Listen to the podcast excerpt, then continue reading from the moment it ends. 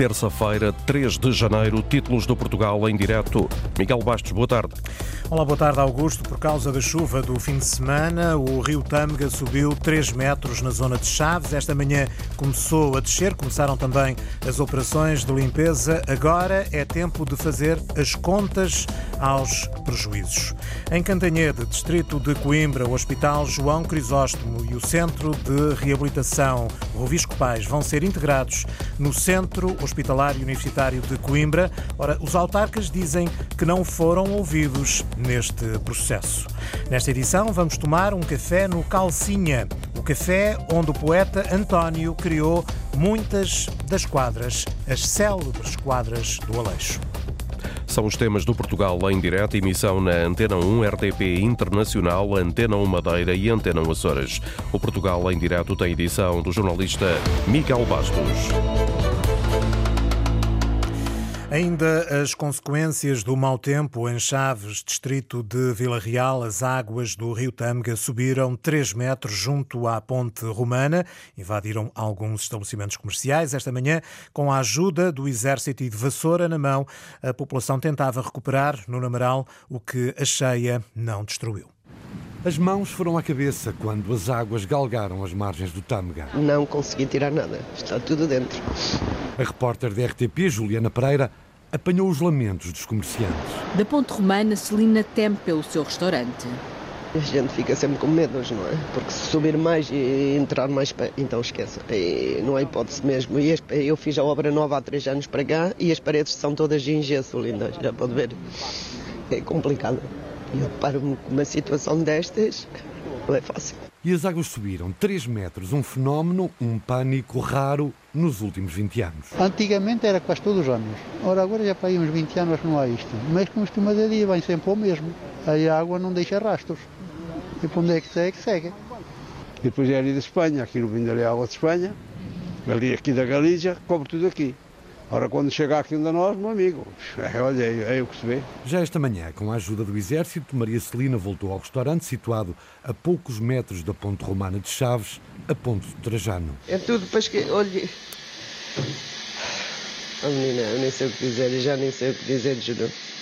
E tão depressa não vou trabalhar, já viu? Até que me seque isto tudo, vou ter que comprar, não sei como é que se chamam, aquelas máquinas para chupar a umidade. Uhum, por causa do gesso lá fora, porque esquece. Esta manhã a água lá voltava ao habitual caudal do rio. Comerciantes e autarquia limpavam os estragos, faziam contas à vida. Nuno Amaral com um retrato de Chaves esta manhã. Nuno Vaz, boa tarde. Bem-vindo ao Portugal em Direto, é presidente da Câmara Municipal de Chaves. Ouvíamos aqui dizer que antigamente este tipo de acidentes era frequente, mas há cerca de 20 anos que não se via nada assim. Por que é que desta vez as águas subiram desta maneira? Muito bom dia. Uh, nós sabemos que a memória atraiçoa-nos e, de facto, é verdade que nos últimos 20 anos tivemos quatro ou cinco cheias aliás, uma das quais, a 2016, eh, com o nível das águas a tocar os 13, os 3 metros e, e 15. E, portanto, eh, significa que, de facto, eh, as cheias no, em Chaves, e particularmente na zona urbana, são muito recorrentes e, de facto, elas eh, incomodam, têm impactos negativos eh, na vida das pessoas, nas infraestruturas, nas habitações, nos estabelecimentos comerciais e isso de facto é algo que, que é sentido há muito Acha tempo. que de forma quase inconsciente é, as, as, pessoas tendem a esquecer este problema que, que, é mais frequente? Sabe que é verdade, é verdade. Eu tive a oportunidade ontem enfim, de procurar conhecer com detalhe enfim, as últimas cheias, até tentar perceber o nível da, das águas e, de facto, o nível a que atingiu cada uma delas, e também, ao mesmo tempo, ver algumas fotografias antigas, das décadas de 60, décadas de 70, em que, de facto, também se, se, se evidenciavam as cheias. E, portanto, as cheias, enfim, os Chaves, são quase que, um, enfim, regulares ciclicamente, de dois em dois anos, três em três anos, eh, o que, que que difere é, sobretudo, aquilo que tem a ver com. Esta zona, particularmente, linear, é, é, muito linear, sensível. É esta zona, particularmente, estamos a falar, neste caso concreto, junto à Ponte Trajano, enfim, uma zona enfim, muito, muito bonita, muito histórica, com um passeio também muito, muito aprazível e que, naturalmente, os estabelecimentos comerciais se localizam, particularmente dois, eh, aquele que ouvimos na peça da Dona Celina, mas também um outro, um outro enfim, confinante com esse, que de facto foram aqueles que sofreram mais, o maior impacto e porventura têm maior dano enfim, naquilo que é o recheio, naquilo que é a própria infraestrutura, é um facto.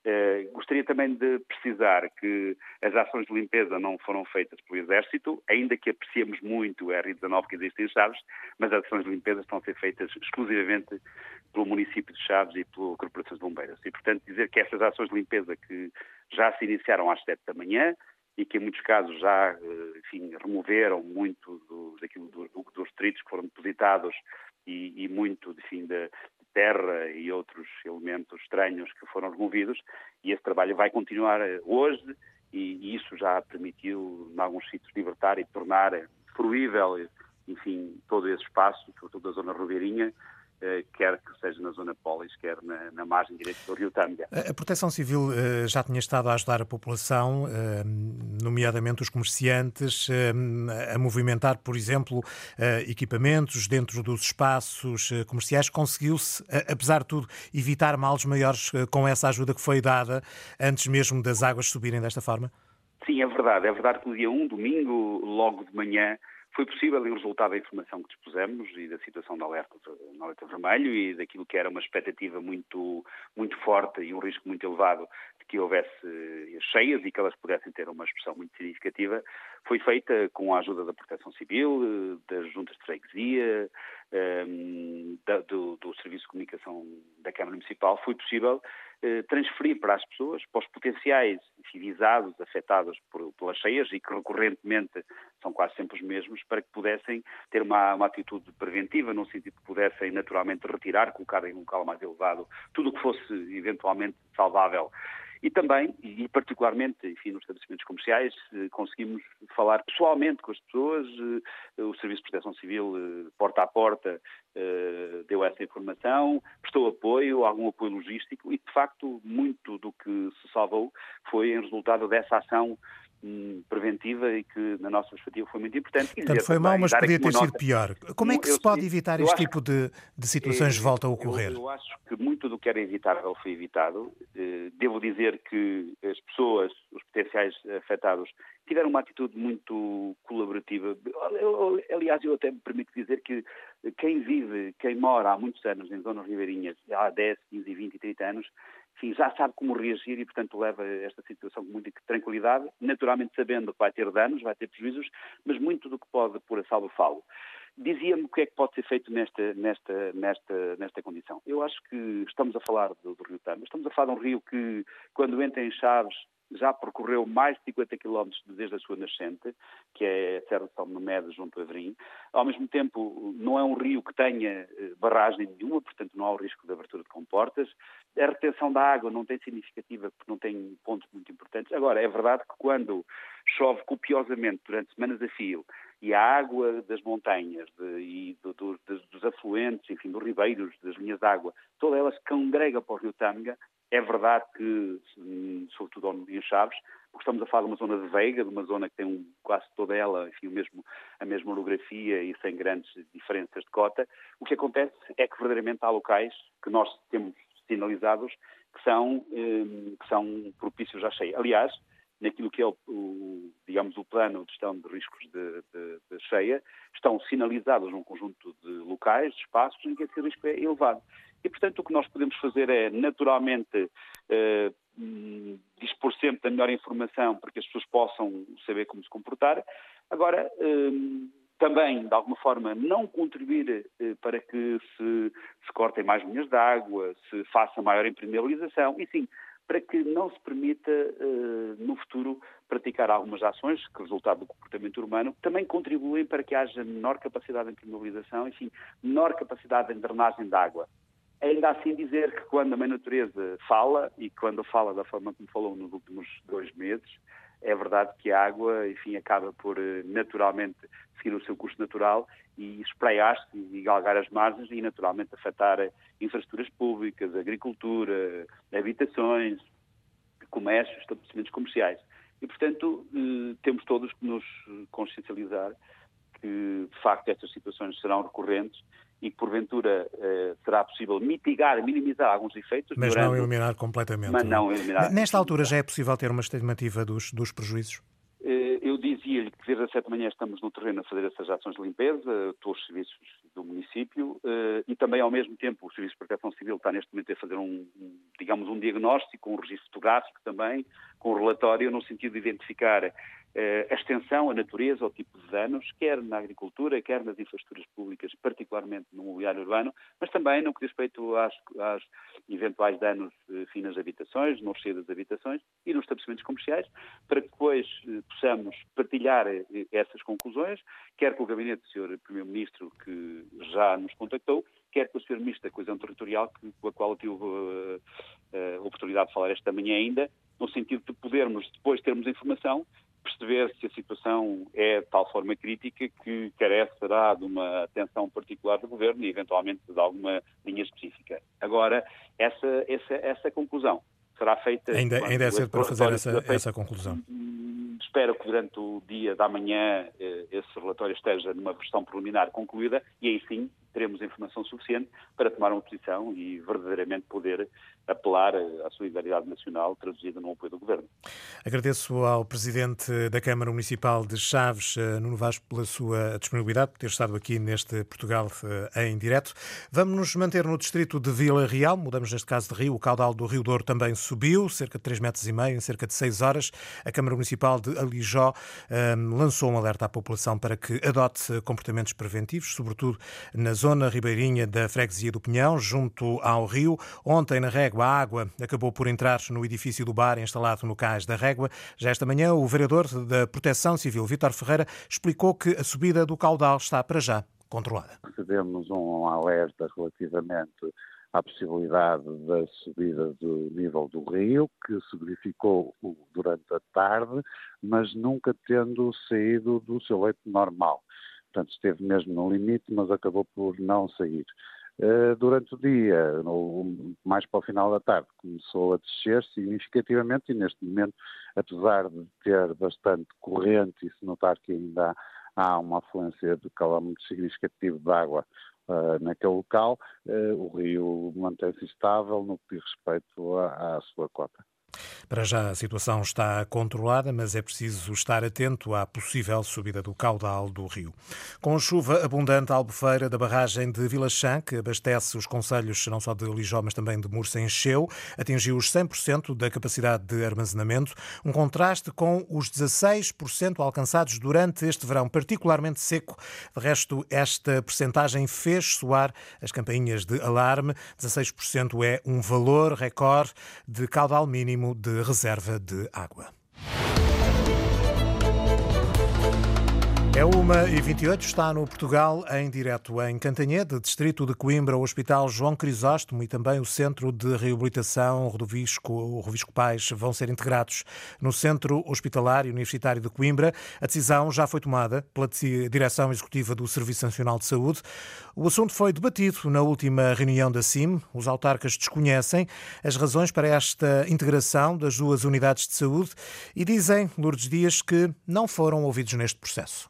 A decisão de integrar o Hospital de Cantanhede e o Centro de Reabilitação Rovisco Pais no Centro Hospitalar e Universitário de Coimbra foi tomada pela Direção Executiva do Serviço Nacional de Saúde e comunicada à autarca de Cantanhede por telefone. A presidente do município levou o assunto à reunião da Comunidade Intermunicipal de Coimbra no final do ano passado.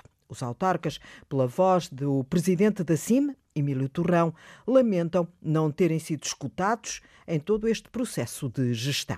A comunidade intermunicipal, o secretário executivo, eh, em função até das novas competências e uh, os presidentes de Câmara uh, não foram minimamente ouvidos Uh, soubemos pela senhora Presidente da Câmara de Cantanhede, pelos vistos recebeu uma comunicação telefónica. Os autarcas assumem uma posição de protesto, sublinham que desconhecem as razões para a integração das duas unidades de saúde de Cantanhede no Centro Hospitalar de Coimbra. Esta situação é algo que se repete, uh, ou seja, uh, os municípios e a comunidade são convidadas normalmente para pagar, para assumir as transferências de competências e decisões desta natureza não têm qualquer uh, preparação prévia com os municípios, não são escutados, não é escutada uh, a comunidade. E, portanto, nós assumimos uma posição de protesto tanto na, na, reunião, na, na, última reunião do Conselho Intermunicipal, como também na Assembleia Intermunicipal que se realizou no final do ano passado. E, portanto, essa é a posição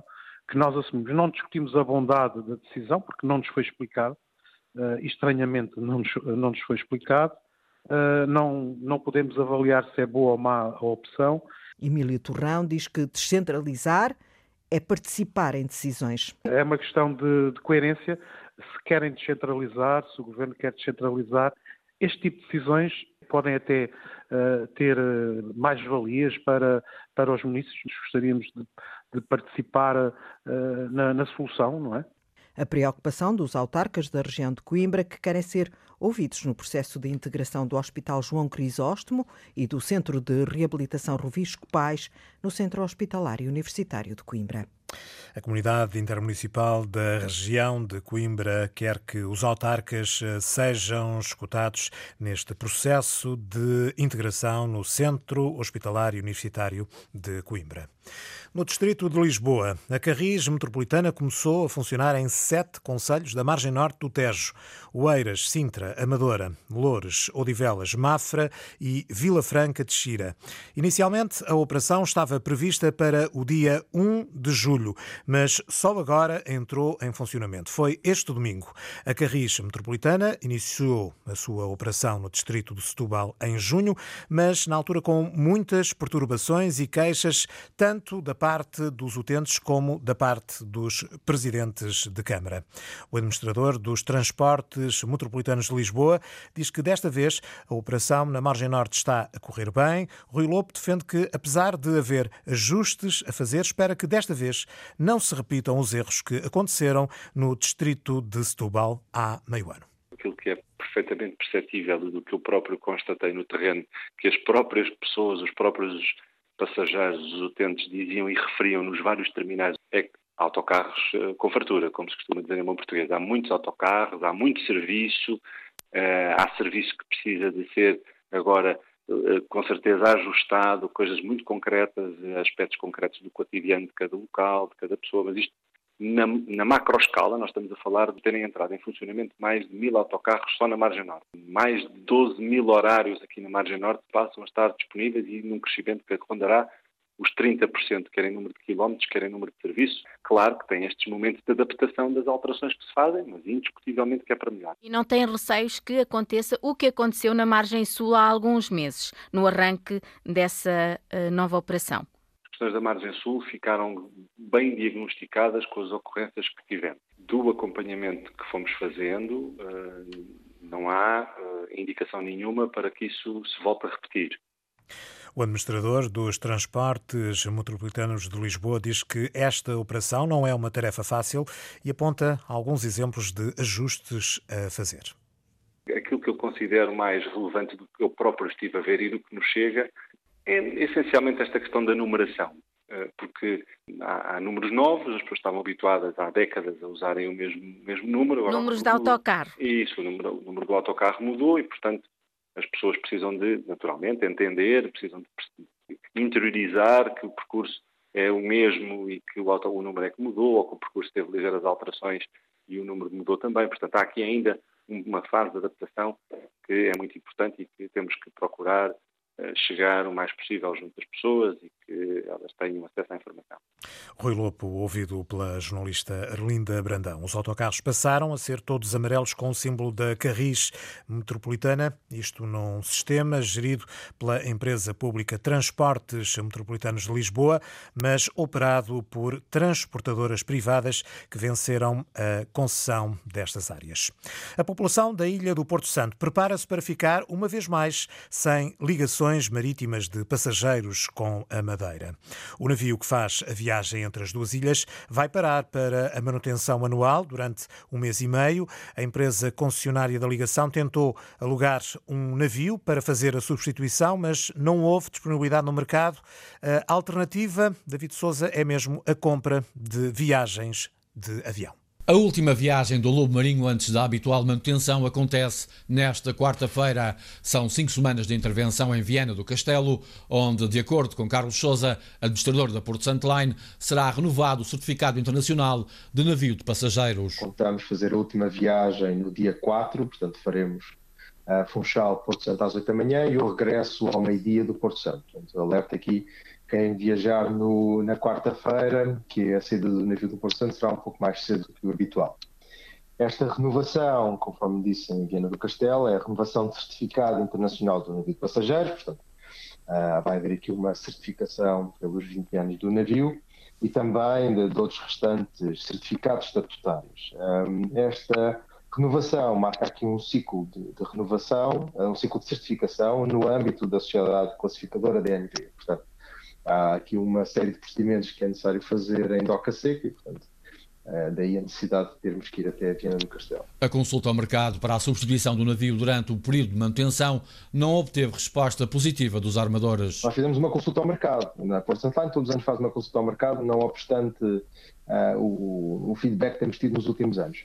E essa consulta mostrou, uh, e nós fizemos dois calls, portanto, nós fizemos duas rondas de, de inquérito a armadores e, e, não houve nenhuma resposta positiva. Portanto, não houve nenhum armador disponível para fazer este serviço. Assim sendo, a Porto Santo Line volta a garantir o transporte de passageiros por via aérea. A Porto Santo Line, como, como habitualmente e durante o período de imobilização do navio, e apesar de não, não, não, ser, não estar obrigatoriamente, não estar obrigada a tal, vamos assegurar o transporte aéreo entre as ilhas, pós-residentes no Porto Santo, em voos com origem também ao Porto Santo, uh, até 50 lugares por dia, por trajeto, uh, no máximo de 100 lugares, exceto naturalmente às terças-feiras, que era o dia que que responderia à paragem normal do navio. O administrador da Porto Santana adiantou ainda que para o transporte de mercadorias estão garantidas duas ligações semanais. O navio Lobo Marinho vai para manutenção em Viena do Castelo. A partir desta quarta-feira são cinco semanas de ausência para uma intervenção no navio com investimento de 1 milhão e 400 mil euros. Cinco semanas uh, com a população da ilha do Porto Santo a ficar uh, sem ligações marítimas uh, com a Madeira. Ainda pela Madeira, a Sociedade Portuguesa para o Estudo das Aves está a elaborar um inquérito sobre a poluição luminosa. A ideia é criar um plano para a iluminação pública para reduzir a fatura da luz, mas também a poluição luminosa e assim fazer a proteção do habitat de diversos diversas espécies. Felipe Ramos. Cátia Gouveia, da CPEA, deixou uma ideia para refletir. Nós estimamos que cerca de 30 euros são pagos por todos os habitantes da Macarnésia a nível de iluminação que não é utilizada, a nível de iluminação pública que é completamente desperdiçada. Poupar não significa ficar às escuras, significa racionalizar a iluminação. O objetivo não é vivermos às escuras. O que nós estamos aqui neste momento a trabalhar são soluções de iluminação que sejam eficientes, que permitam poupanças energéticas, financeiras e que diminuam os impactos ambientais, sem nunca colocar em risco, obviamente, a população. Nós estamos aqui a falar de transitar da iluminação mais clássica para uma iluminação mais eficiente, como, por exemplo, a tecnologia LED. A solução passa por criar PDMs para a iluminação pública, explica Cátia Gouveia. Poderemos ter um papel muito importante a caracterizar e a fornecer informação para que estes planos diretores sejam não só um documento técnico, mas também um documento que, eh, que, que, acaba por transparecer também o que é a opinião da população e a sensibilidade da população. A CPEA pretende envolver a população através de um inquérito para dar mais força a esta ideia no combate à poluição luminosa. O inquérito pode ser preenchido no sítio da Sociedade Portuguesa para o Estudo das Aves.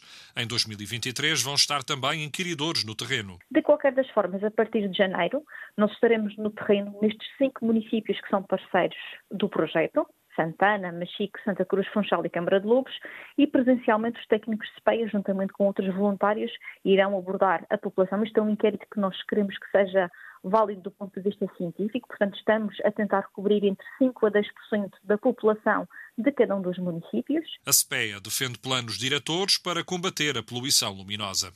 Um plano para poupar na conta da luz, ao mesmo tempo que se poupa no ambiente e se protegem as aves da madeira. De volta ao continente, o ano passado, 2022, foi o melhor de sempre em termos de dormidas na cidade do Porto. A taxa turística, estimada de 15 milhões de euros, reflete isso mesmo, diz o vereador da autarquia, que tem os plouros da economia, do emprego e também do empreendedorismo. Ricardo Valente não tem dúvida que as dormidas na Invicta superam os valores anteriores à pandemia torna o melhor ano em termos de dormidas na cidade do Porto, de forma clara. Porque repara, quer dizer, a taxa turística reflete, se quiser, o, o, uma taxa que o turista paga por dormidas na cidade do Porto. Portanto, nós tínhamos fechado 2019 com perto de 7,4 milhões de dormidas na cidade do Porto. Uh, e, é, e, e, para ter uma ideia de, de, facto da crise, nós em 2020, portanto no ano da pandemia, uh, fizemos 1,8 milhões de dormidas na cidade, portanto é, é, uma, é uma, queda quase do, de 80% quase. Uh, em 2021 já passamos para 2,7 milhões de dormidas. Quando nós estamos a falar de uma, de uma taxa que vai, a receita que vai superar os 15 milhões, significa que vamos claramente superar este valor também das dormidas e, portanto, iremos ter um ano recorde também em termos de dormidas na cidade do Porto. A receita apurada com estas dormidas na cidade do Porto, diz Ricardo Valente, é aplicada na requalificação de vários espaços públicos. Vai servir para nós financiarmos o aumento de despesas que temos com tudo aquilo que é o aumento do fluxo turístico na cidade, nomeadamente em termos de limpeza urbana, de arranjos de espaços públicos, uh, do próprio investimento que estamos a fazer uh, do ponto de vista, por exemplo, da, da, iluminação cênica de um conjunto de monumentos na cidade. E, portanto, no fundo, é a devolução da atividade turística uh, à cidade relativamente àquilo que é o impacto indireto, uma chamada externalidade negativa que os fluxos turísticos criam em todas as cidades. O valor final ainda não foi apurado, mas a estimativa é que possam superar os 15 milhões de euros. Prevendo um ano difícil, a autarquia de Figueira de Castelo Rodrigo, distrito da Guarda, decidiu ajudar os comerciantes com a isenção de taxas municipais, uma medida, Paula Verã, para incentivar o comércio local numa altura de crise devido ao aumento da inflação. São apoios e incentivos aos comerciantes e à população em geral do Conselho para enfrentar um ano que o autarca de Figueira de Castelo Rodrigo diz será muito difícil. Decidimos uh, isentar todos os feirantes de pagar as suas taxas no ano de 2023. Isentámos também todos os comerciantes que têm as bancas no mercado municipal e também isentámos de, de, pagarem as licenças com as suas esplanadas durante todo o ano de 2023. O Conselho de Figueira de Castelo Rodrigo, do Distrito da Guarda, faz fronteira com a província de Salamanca e procura cativar e manter a população mais jovem na região. O autarca Carlos Condesso, antevendo um ano de 23 muito complicado financeiramente para as famílias, avança com algumas medidas que podem ajudar. Naquilo que são os impostos que dependem eh, da Câmara Municipal, nomeadamente no IMI e no IRS, nós também vamos devolver cerca de 175 mil euros aos cidadãos, ou seja, ao nível do IRS, eh, a Câmara pode ficar com 5%, mas vai devolver esse 5% a todos os cidadãos residentes no Conselho de Figueira de Castelo Rodrigo. Também, ao nível do IMI, temos a taxa mínima, que é 0,30. Além da devolução dos impostos municipais, Figueira de Castelo Rodrigo apoia também a natalidade. Os jovens casais que têm o primeiro filho concedemos um subsídio de mil euros. Quem tenha dois ou mais filhos, atribuímos um subsídio de 1.250 euros. E as câmaras municipais estão cá eh, muitas vezes para fazer aquilo que o governo não faz e para estar ao lado de todos os cidadãos que nestes momentos difíceis precisam da ajuda da Câmara Municipal. Numa terra de interior e onde o Serviço Nacional de Saúde não dá resposta, a autarquia conseguiu apoiar com o seguro de saúde. Presta cuidados de saúde gratuitos a toda a população, ao nível de consultas e também ao nível dos exames de diagnóstico complementares. E a Câmara investe cerca de 250 mil euros por ano nesse seguro municipal de saúde para que nenhum cidadão figueirense eh, fique para trás ao nível dos cuidados de saúde, porque todos nós sabemos que nós, eh, nestes territórios do interior, ao nível da saúde, estamos entregues a nós próprios, porque não há médicos e nós, através de um seguro de saúde, temos, eh, temos três médicos em permanência a atender e, portanto, contamos sempre com o Serviço Nacional de Saúde, ele é que nos falha, é que nos tem falhado. Um investimento de 250 mil euros por ano para permitir que a população do Conselho de Figueira de Castelo Rodrigo tenha três médicos ao seu serviço. Incentivos da autarquia de Figueira de Castelo Rodrigo para dinamizar o comércio local, mas também com várias medidas de apoio aos cidadãos do Conselho do Distrito da Guarda, junto à fronteira com Espanha.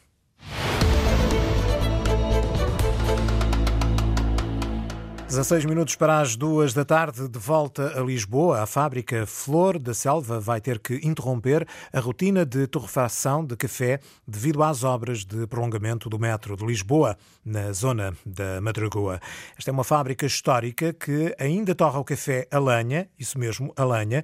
Estes equipamentos únicos vão sair para um armazém enquanto decorrem os trabalhos. Esta é uma operação muito delicada. O processo sofreu alguns atrasos devido às negociações com o metropolitano, mas a data inicial apontava para uma mudança até meados deste mês.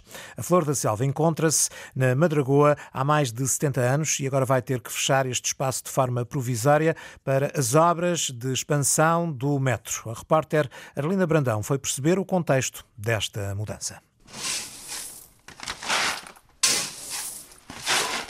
Logo à entrada da torrefação Flor da Selva, ao lado do balcão com as máquinas de moer o grão, estão as embalagens de café acabadas de pesar. Foi tudo igual, 1,5 kg, depois vai ser dividido em 5 sacos de 5 kg. O aroma espalha-se rua fora pela travessa do pasteleiro no bairro da Madragoa. Sabe que o café acabado de torrar, o cheiro do café, é aquilo que o café liberta a este cheirinho de café fresco. Jorge Monteiro é fundador-gerente e proprietário desta empresa familiar e conduz-nos sem demora para a sala com a máquina que é o coração de todo o trabalho da torra do café que aqui ainda se faz a lenha. Bom, temos aqui esta, esta máquina, um objeto de museu, porque é uma máquina que já tem muitos anos, e, mas sempre a funcionar, não é sempre a funcionar, e a funcionar muito bem com lenha, uma prática que se perdeu, não é? Torrar com lenha perdeu-se com o aparecimento dos, dos, combustíveis fósseis. É uma torra feita artesanal e com, e com o combustível da lenha. E é artesanal porque não tem nada mecanizado. É, é tudo manual, é, a parte do controle da, da, torra é feita por um operador. Portanto, é um, é um café caseiro, por assim dizer. Temos aqui à nossa frente estes sacos. O café vem de origem em sacos de 60 quilos ou 70, depende depois das origens, em verde. É, que... Isto vem de onde? Olha, nós temos aqui café de todos os cantinhos do mundo. Neste caso aqui, eu penso que este aqui vem do Vietnã, este é, o, é o café que tocamos mais, e, do Vietnã e da Indonésia. Uh, tem aqui esta abertura manual, temos vários, vários níveis de torre, conforme as solicitações, conforme a utilização uh, que é dada depois ao, produto. É aberta uh, esta comporta do cilindro e ele é despejado aqui num arrefecedor. Esse, esse arrefecimento é feito por, por uma, um sistema mecânico que faz remexer o café e ao mesmo tempo uma ventilação e depois neste silo é despejado nas caixas que segue depois para as diversas operações que depois fazemos de seguida. E é esta máquina de torre e tudo o resto neste local que vai ter que sair daqui e ficar fora durante um ano e meio a dois anos para as obras de prolongamento do Metropolitano de Lisboa. Pois, as obras do metro, a intimação que temos é para despejar completamente a casa, porque vai ser feita aqui umas obras de reforço estrutural em que eles precisam, não, não podem ter nada, nada, nada dentro da casa. Portanto, é, o metro vai eh, passar por baixo deste chão. Exatamente. Eh, fizeram um traçado em que acertaram precisamente aqui com a estação por debaixo da nossa casa. Eu não sei, isto vai ser um bocado complicado. Penso eu que é uma obra um bocado complicada e uma obra de, de, que exige eh, um sério tratamento de toda a segurança de todos estes edifícios. Também Jorge Monteiro, o filho do gerente da Flor da Selva, fala de uma operação de grande delicadeza. Eh, vai ser um rebuliço, primeiro que tudo.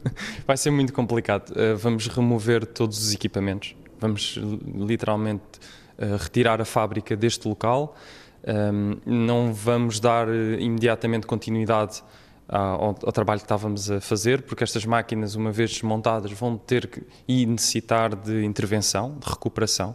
Estamos a falar de máquinas que funcionam há 50 ou mais anos, no mesmo local, com calor constante, portanto, elas vão ter que ser eh, desmontadas e, e partes vão ter que ser partidas e, e vai-se estragar alguns componentes, portanto, vai haver uma recuperação e a ideia uh, será regressarmos, repensarmos e, e continuarmos o trabalho. Eu, eh, muitas pessoas às vezes perguntam-nos, mas vão continuar, vão se manter aqui? Eu gostava e, e quero dizer que sim, acho que é uma mais-valia para a cidade de Lisboa continuarmos a ter um negócio tradicional que está a desaparecer. Estava previsto que a operação de mudança temporária estivesse para começar agora, em janeiro, mas as negociações com o Metropolitano de Lisboa ainda prosseguem. Não temos ainda certezas de nada. Não sabemos como, é, como vai ficar o edifício depois da intervenção e obras eh, não sabemos bem ainda como até como vai ficar a estação, como vão ficar os edifícios, que tipo de reforço vai ser feito se vai haver alteração na própria, na própria loja e na fábrica. Vamos aguardar. A Torfação Flor da Selva encontra-se na Madragoa desde 1950. 73 anos depois, surge esta notificação de que as obras de expansão da rede do Metropolitano de Lisboa vão obrigar ao fecho desta fábrica com história para se fazer o reforço da estrutura do edifício. O encerramento é provisório para deixar passar o metro em Lisboa. É lá que vai ficar a nova estação de Santos. E por falar em café, reabriu esta manhã um dos mais emblemáticos cafés algarvios, o Calcinha, local de eleição do poeta António Aleixo. Foi lá que criou e apresentou várias quadras que o tornaram célebre. O café é atualmente propriedade da Câmara Municipal de Loulé, que o adquiriu há cerca de meia dúzia de anos. Construído em 1927, o Café Calcinha faz parte da Rede Nacional de Cafés com História e, depois de obras de reabilitação, reabriu uh, em 2017, voltou a encerrar há cerca de um ano, voltou a abrir esta manhã para voltar a ser um espaço de visita, também de divulgação da doçaria local e sempre, Mário Antunes, com eventos regulares na agenda cultural que o caracteriza no centro de Lolé, uma sala com paredes cor de salmão, com madeiras, com os símbolos da cidade, eh, com muitos quadros que retratam um pouco da história destes quase 95 anos de existência do Café Calcinha. Ao meu lado, uma mesa com uh, um aspecto apetitoso, com muitos bolos, alguns deles típicos do Lé. Este é também um espaço que vai promover a doçaria. Ricardo Vaz, da equipa que a partir de hoje gera este espaço emblemático e histórico. O que é que nós, além dos cafés, da doçaria, vamos encontrar neste espaço que é vital para a vida social do Olé? Então, nós vamos trazer, acima de tudo, animação, vamos trazer muita vontade de, de estar cá com as pessoas que, que, nos visitam.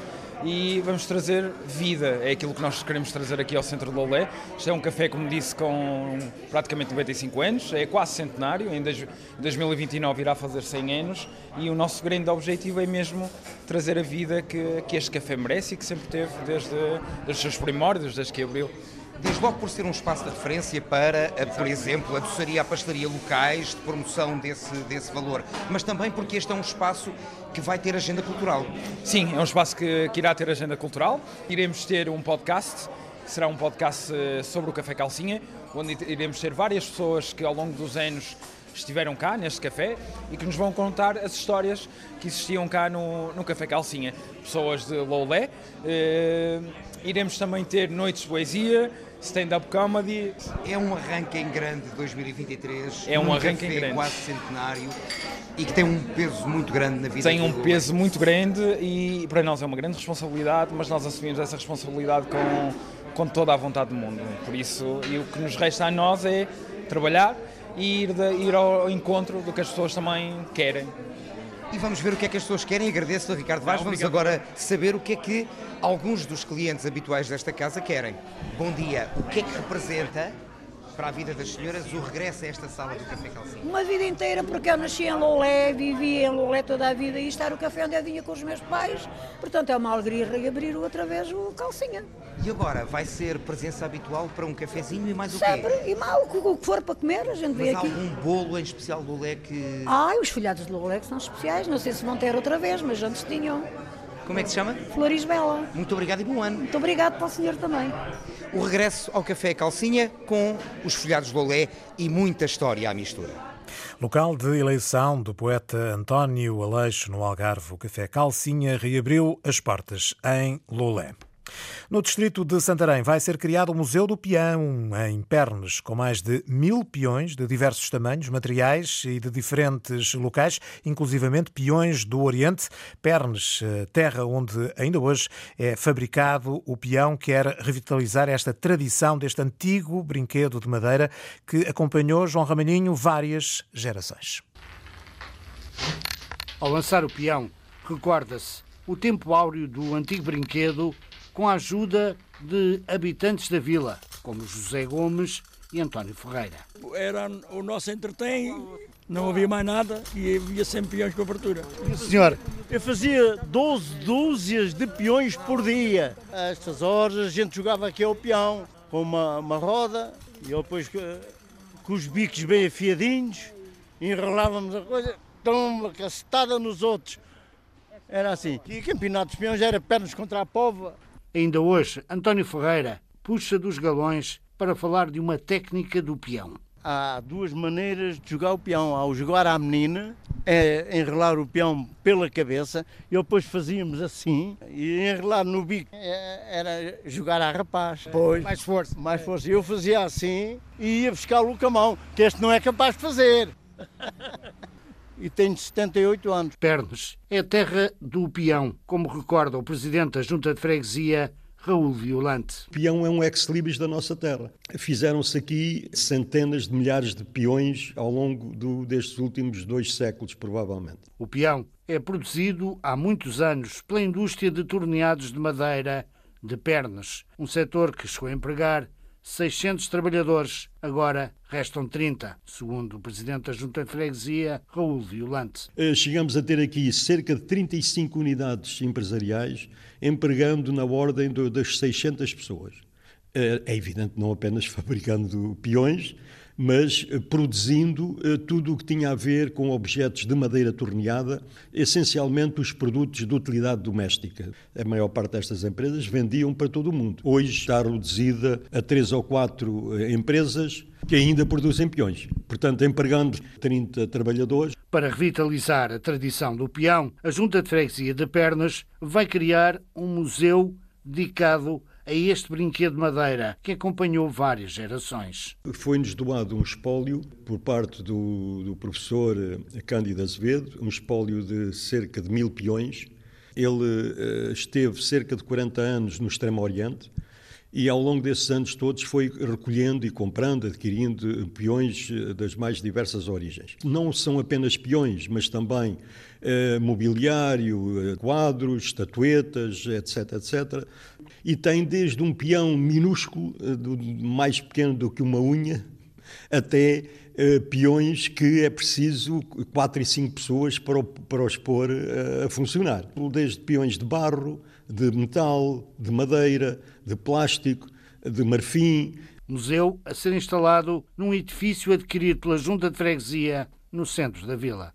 Vamos fazer um Museu do Peão e também, paralelamente ao Museu do Peão, uma galeria da, da, da expansão portuguesa no Extremo Oriente para recolher o restante espólio. A notícia da criação do Museu do Peão entusiasma os moradores e leva a saudades e às recordações de infância de Joaquim Ramos, habitante de Pernas e ainda hoje fã do peão. Jogava aí, aí de vez em quando via-se aí a rapaziada pequena, tudo a jogar o peão. É, é, é saudades, é, é. Terminamos assim a jogar o o peão. Está completa mais uma volta ao país no Portugal em direto. Amanhã regressamos, como sempre, depois da uma da tarde. Boa tarde, até amanhã. Então, muito boa tarde e até amanhã. Termina aqui o Portugal em direto, edição Antena 1 do jornalista Miguel Bastos.